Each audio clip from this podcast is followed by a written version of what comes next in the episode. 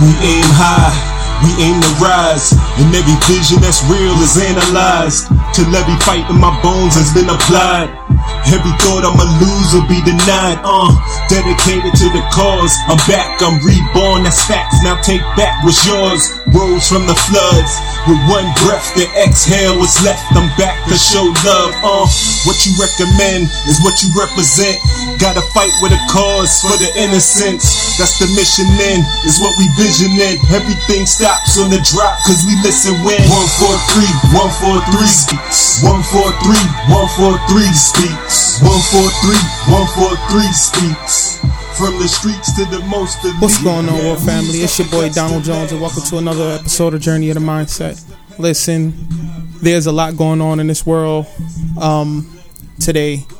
In all honesty, man, um, I'm very, very hurt by the tragedy that happened and that continuously happens in our communities with the relationship that we have with police officer and black males. I mean, you know what? In all honesty, in this case, black males and black females, because they're also getting killed by police officers too. I just want to make it clear right now, before the start of this episode, that I do not think that all police officers are bad. I think that there is a problem with the system. I think that there's a problem with the training, and I think that there's a huge problem with police officers that's not from our communities. And when I say our communities, low income communities, our communities of people of color that come here and have this perception about how we are as a people. And when I say as a people, once again, I'm talking about people of color. I'm talking about black people. I'm talking about Hispanics. I'm talking about Jamaicans. I'm talking about Muslims. People come here and police here in our communities with their own views. So I just want to warn everybody right now that this is going to be a strong episode. This is going to be an episode where I'm going to express myself, express how I feel, and it's my views. So a lot of my 143 Speak followers, a lot of my Journey of the Mindset listeners may not agree with the things that I'm saying, but I'm just expressing to you how I feel because I'm sick and tired of reading the news and it's the same thing happening over and over again where black men and black females are being killed by police officers. It's it's really mind-boggling. Listen, when I seen that video of that police officer on George's neck for a full nine minutes, that was barbaric. That was just ridiculous. That was uncalled for. That there's just nothing that can be said about what happened there. And when I first saw it, I was so angry. I was so angry and I, I wanted to I honestly I had something against police officers. I felt like they were all the same. I felt like they were all bad people.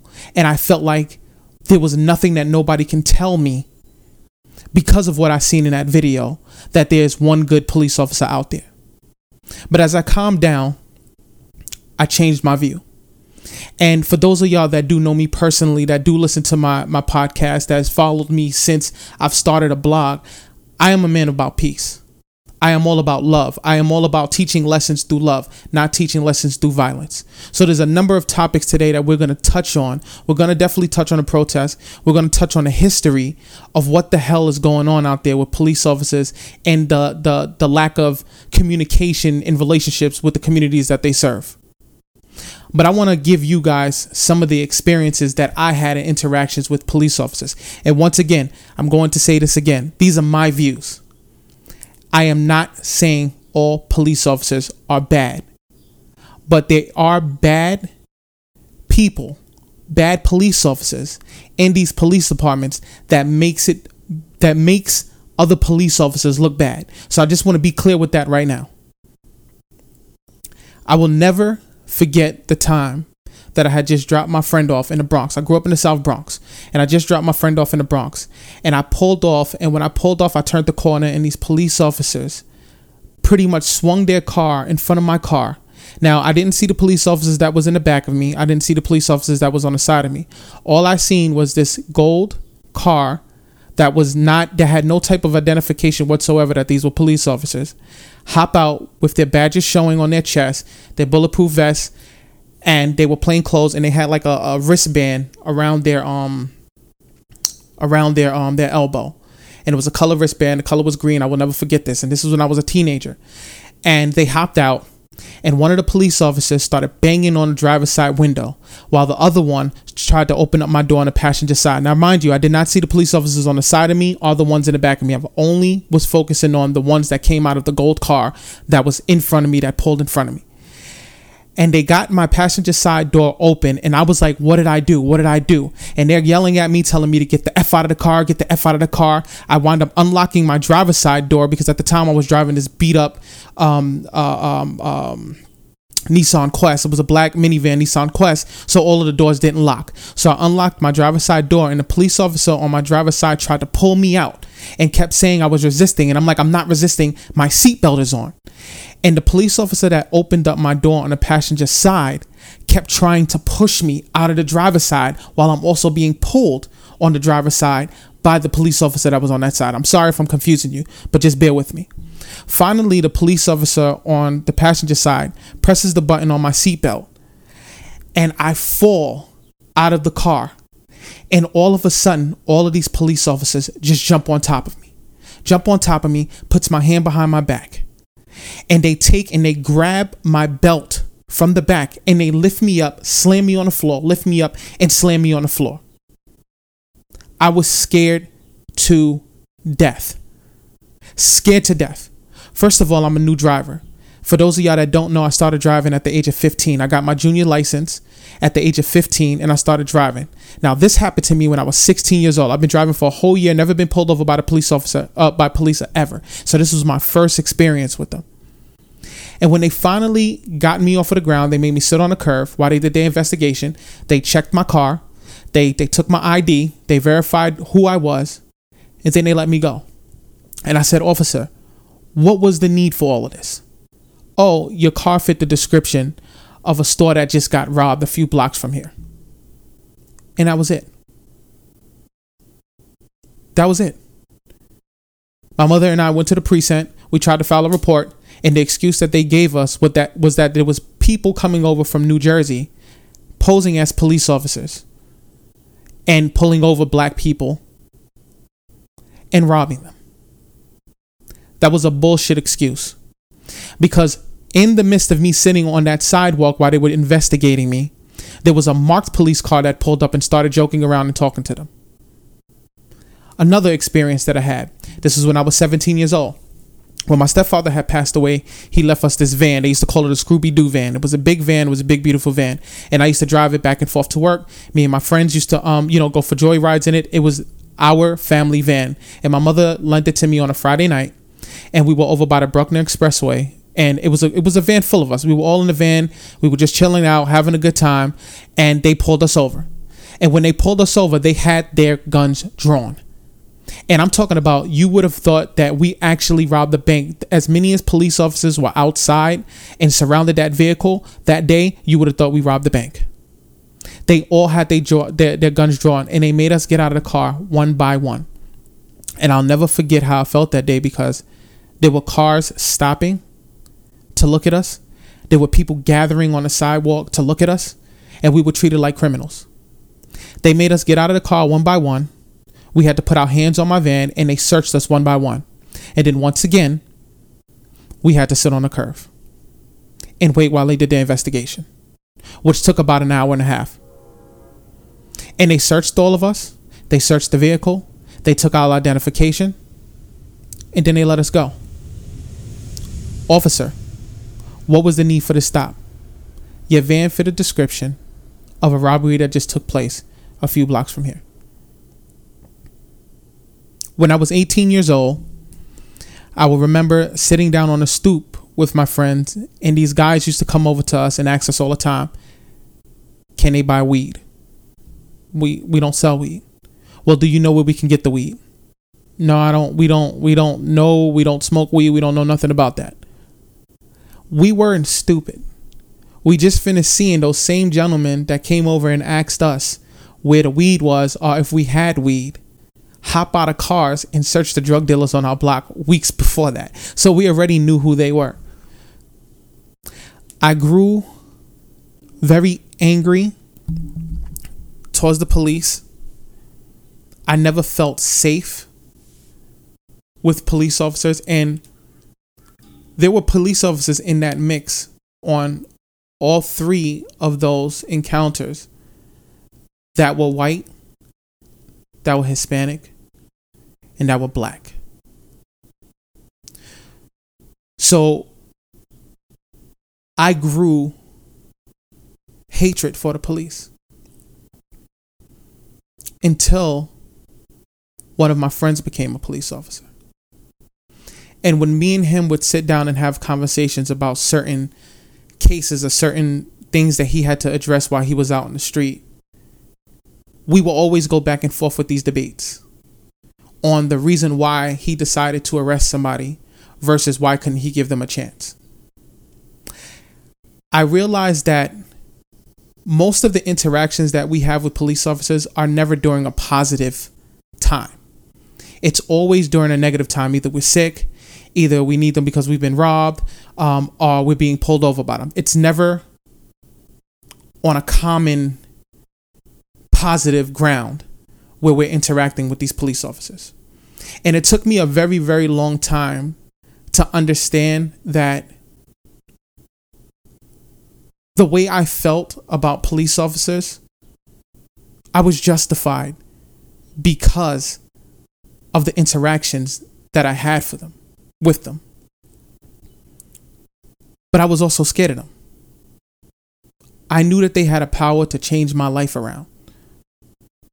Whether it was somebody robbing a store a few blocks away from me, of, of, of and, and me getting pulled over and then me being charged with the crime. They have the power to change your life. They can pull out a gun. They can kill you. It's scary. Me sitting down, looking at the video of what happened to George. Me sitting down and looking at things on social media about people that have been killed by cops, beat by cops, even during a protest, people getting pushed, slammed to the ground there's a problem. There is a problem with the way people view people of color, with the way people view black people. You cannot base your decision on who we are as a community off of what you see on TV or what you hear on the news. In every race, there are bad people. But you cannot make up things in your head just because of what you see on TV or in movies. So I say this to say this. The only way change happens is by people uniting. And when I say uniting, I'm not talking about just black people uniting together. I'm talking about all races, human races, cultures, religions coming together to make a stand. Every race has racist people in it. Let me make that a fact.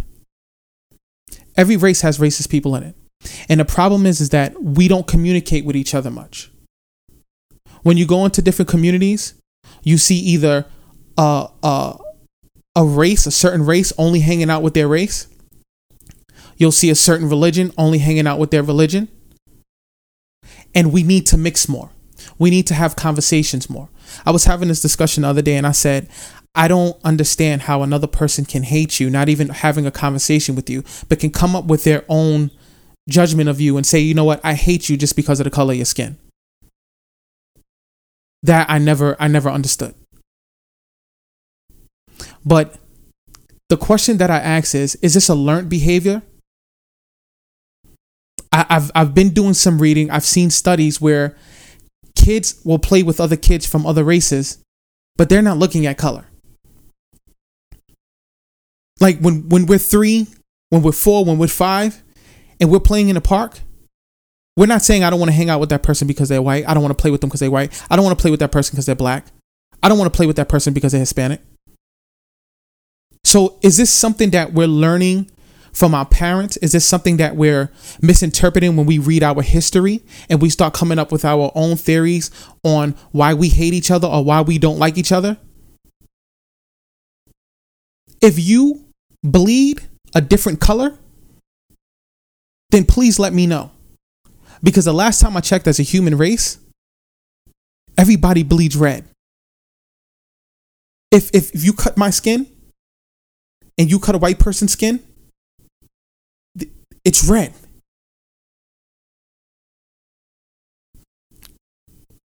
The only way the change is going to happen is through people uniting. This protest, I can see where the negative stuff is starting to overshine what the main purpose of the protests are about. But let, let me be clear on this the looting, the burning down your own communities, the allowing people to come from other communities to come in and loot and start things up, and other people because I, I, I that, that's something I want to say right now okay? Because i understand that people are saying that there are people coming from other communities and they're starting this havoc they're starting um all of these um uh, uh this violence towards police officers they're burning down the stores. I understand that 100% and i totally 100% believe that but let me let me say this there's a design where they say i guarantee you i can go into this community I can break a few windows in a store, and some of the people from that community will jump on board, take adv- take advantage, and go in and start taking things from that store. That's where we need to say, no, no, no, no, no, no. You're not coming into my community to burn it down. You're not coming into my uh, our community to break these store windows. You have to stand up for your community, man. You know who belongs in, you know who don't. We have to get smarter together, not smarter separate. We need to have the conversations together, not have the conversations separate. We need to protest together, not protest separate. This gentleman told me during a conversation that I had this week that the only way that this changes is if white people stand with us is if white people take the lead and and and say this is an injustice system and something needs to be done about it now. And I had a problem with that statement at first because I'm saying to myself, me being angry. Remember what I said in the beginning of this in, in, of this podcast? I was very very angry, and this was my mindset and the way I was thinking. The problem that I had with that statement is why do white people always have to lead? Why can't we just do it on our own? And they listen because they believe and they see too. And I'm talking about the government. I'm talking about the people, the shot callers, the people that are in charge of making change.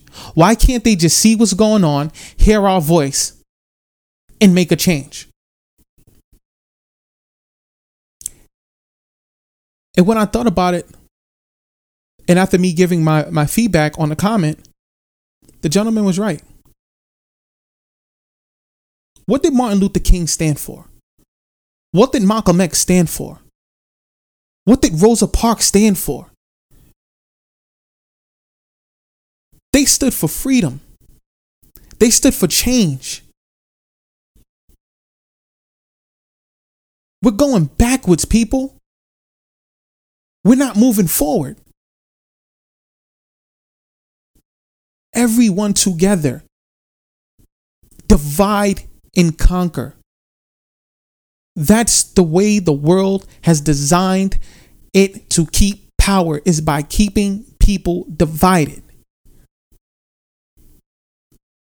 The only way we move forward is together. United is power, is strength. It's a rainbow. Black, white, people of color, religions, all coming together, taking a stand and saying no more. No more. We have been fighting for years, for decades, for centuries. It is starting to become tiresome. People are fed up. We are bleeding. We are dying. We are angry. But we have to do it together. We need more people of color in higher positions. We need more people of color as politicians. We need to make this change together. We need to become smarter. There are people in this world that like to see races divided. There are people in, man, let, let, let me say that to you. let me say it again. There are people in this world that like to see races divided. Let me explain something to y'all people. There's only one world here. There's only one world. We are all in it, and this is a temporary stay. We're not in this world forever. But what matters is what you came down here, what you came down here to do, and how you left an impact. That's what's going to matter. So, for my protesters that's out there, continue to walk, continue to march, continue to yell and scream and make your voice heard. Because I personally believe that it's going to be a huge change in history. And for the people that are out there trying to cause havoc, that are burning down communities, that are looting, well, let me just say this to you. No matter what you do, justice will be served and change will come. Believe it or not, this world is not controlled or run by evil. It's just that people are entertained by it. This world is ruled by love. It's moved by love. It's changed by love. The people that are out there protesting, they have love in their heart. They are making change based off of love not hate. They are angry and fed up. But that's because they love themselves. They love this world. They love this country. And they would love to see change that we will get. So you continue to go out there and disrupt and tries to change the narrative of what this protest is truly about. You continue because I guarantee you this change will come. Until next time, world family, continue to fight for that change.